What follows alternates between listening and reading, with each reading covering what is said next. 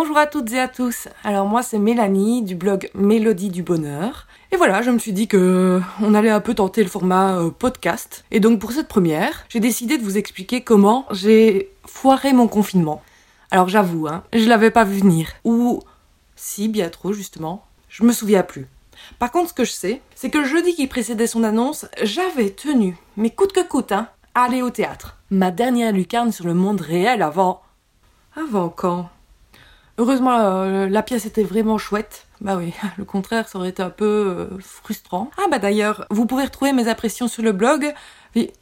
bah oui, je plaisante, hein, parce que en l'espace de quelques heures, je suis passée de celle qui encourageait la fréquentation des petites salles de spectacle à celle qui exhortait les proches et autres amis virtuels à rester chez eux. Et j'entrais dans ce long tunnel, accompagné d'un milliard de personnes qu'est le confinement. Je ne réalisais pas bien ce que ça signifiait. enfin, euh, c'est ce que je m'imaginais les premières heures. Qu'est-ce que j'allais faire pour occuper mes journées? Hmm, Du sport. Ok, je m'y suis mise depuis janvier. Euh, quelques exercices euh, entre mon bureau et mon lit, là, le seul espace dispo. Ah, des moments cocooning. Aucun masque hydratant dans ma salle de bain, ni FFP2 d'ailleurs. Horreur, malheur, la sorcière qui sommeille en moi sort alors sa marmite et fera du marc de café son meilleur gommage et de l'association du miel et de l'huile d'olive la recette parfaite à appliquer sur son visage. Mes cheveux, la cure de sébum, autrement dit comment avoir les cheveux gras le plus longtemps possible, s'impose. Et là, où les réseaux sociaux m'indiquaient que les confinés démunis de télétravail s'ennuyaient, je me suis rendu compte que ma situation actuelle, à la recherche d'un emploi touchant le RSA, était à peu de choses près la définition du confinement. Voici donc mon premier ratage. Je n'allais pas pouvoir réinventer mon quotidien. Le dimanche qui suivait l'annonce, mes parents me proposent de troquer mon 20 mètres carrés contre ma chambre d'adolescente à la campagne. Mais je refuse, hein. Je ne m'étais quand même pas entraînée pendant autant de mois à égayer mes journées à la base. Bah vide. Pour ne pas en profiter le jour où aucun jugement n'allait s'y opposer. Hein. Ma deuxième foirade, euh, si j'en crois les migrants citadins. Eh, si Rebelle avait pu, un jour lointain, être mon cinquième prénom, aujourd'hui, il se nommait Réponse. Ouh là là, s'en est suivi le sujet des courses alimentaires. Hein. Alors ça, j'affirme que je l'avais pas vu venir. Hein. Je passe une heure et demie remplir mon panier virtuel sans pour autant faire des réserves de l'apocalypse. Hein. Je le valide et je découvre ce message. Plus de créneaux disponibles. Revenez dans quelques minutes. Mhm. Je renouvelle cette manipulation, bon, chronophage, hein, mais vitale. Deux, trois, quatre, cinq fois. Ah, sans succès. bon, vient alors cette question, hein, est-ce que j'en ai vraiment besoin? Hum, hum, hum, oui, les, trois bananes noircies qui me restent ne me suffiront pas. C'était mon troisième échec. Ne pas avoir les armoires pleines à craquer pour pouvoir cuisiner toutes ces choses que je n'avais jamais faites avant. Ah bah d'ailleurs, parlons cuisine. On parlera dépendance après. Étant un peu euh, à court d'éléments comestibles, allais-je vraiment jeter ces trois bananes Au bout d'une semaine d'hésitation, de, de longs moments à traîner sur Instagram, et oh, quelques traces de moisissure supplémentaires, euh, j'ai donc cédé à cette recette si populaire du banana bread. Bon, je suis pas une grande cuisinière, encore moins pâtissière, mais le fait est assez rare pour être souligné. Il était si réussi. Ne serait-ce pas là ma première réussite de ce confinement, me direz-vous? Euh, Non, voici mon quatrième fiasco. Cette pâtisserie est absolument surcotée sur les réseaux.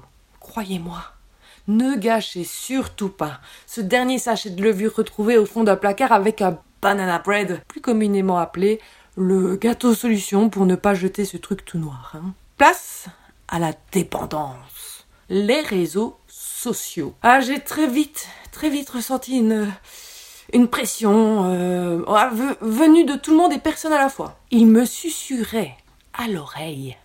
Était-ce là le début de la folie? Que c'était évidemment l'occasion d'être plus active sur le blog. Rebondir. Les premiers jours, j'ai vu ça comme surfer sur la vague d'un malheur mondial, rapport à mon état émotionnel du moment, je pense. De fil en aiguille, j'ai réalisé à quel point je pouvais être con con de temps en temps. Bah oui, le blog ne me rapporte pas une thune, il n'y a pas de vague et par conséquent, il n'y a pas de surf. Hein. Les jours d'après, toujours sur ces mêmes plateformes de partage, euh, je voyais les gens euh, s'organiser avec autant de rapidité que de talent pour proposer des pastilles divertissantes. Le doute euh, m'envahit aussi vite que le Covid-19 le fit avec le monde. toi qui penses créer de temps à autre, mais pourquoi, pourquoi tu ne trouves pas ta bonne idée? Rebondir, être productive. La boucle des croyances limitantes était lancée. Qu'est-ce que j'allais donc pouvoir faire pour respecter ma seule contrainte vis-à-vis du blog, à savoir publier chaque jeudi. J'avais bien quelques produits de beauté en réserve. Ok, je vais tenir deux semaines. Et la boucle résonnait un peu plus fort à chacun de mes passages sur cet écran d'où je vous écris. Rebondir. Être productive. Ne pas grossir. Cuisiner. Ranger nettoyer, balayer, astiquer. Ce serait là mon cinquième plantage. Ne pas avoir pondu plus de contenu. Je me souviens quand j'étais en humanité, lors d'une conférence, l'écrivain Pichibanda aborda le sujet de, de l'échec. Et il a dit quelque chose du style Quand vous ratez quelque chose, ratez-le bien. Ratez-le vraiment. Et après avoir perdu plus de temps à chercher quoi faire, plutôt que de passer mon temps à faire ou encore à ne rien faire, mais cette idée, elle a, elle a stoppé cette boucle-là qui m'obsédait. Oui. J'étais un peu fière d'avoir foiré mon confinement. Si je prétendais alors une seule seconde à vous prodiguer mes, mes, mes bons conseils, voici le mien. 1. Habillez-vous, restez en pyjama. 2. Grossissez, massissez, restez stable. 3. Buvez de l'alcool. Hydratez-vous. 4. Faites un marathon d'une série comme euh, Homeland. N'allumez pas vos écrans. 5. Faites du sport. Affalez-vous sur votre canapé. 6. Ne vous lavez plus les cheveux. Pouponnez-vous un max. Etc.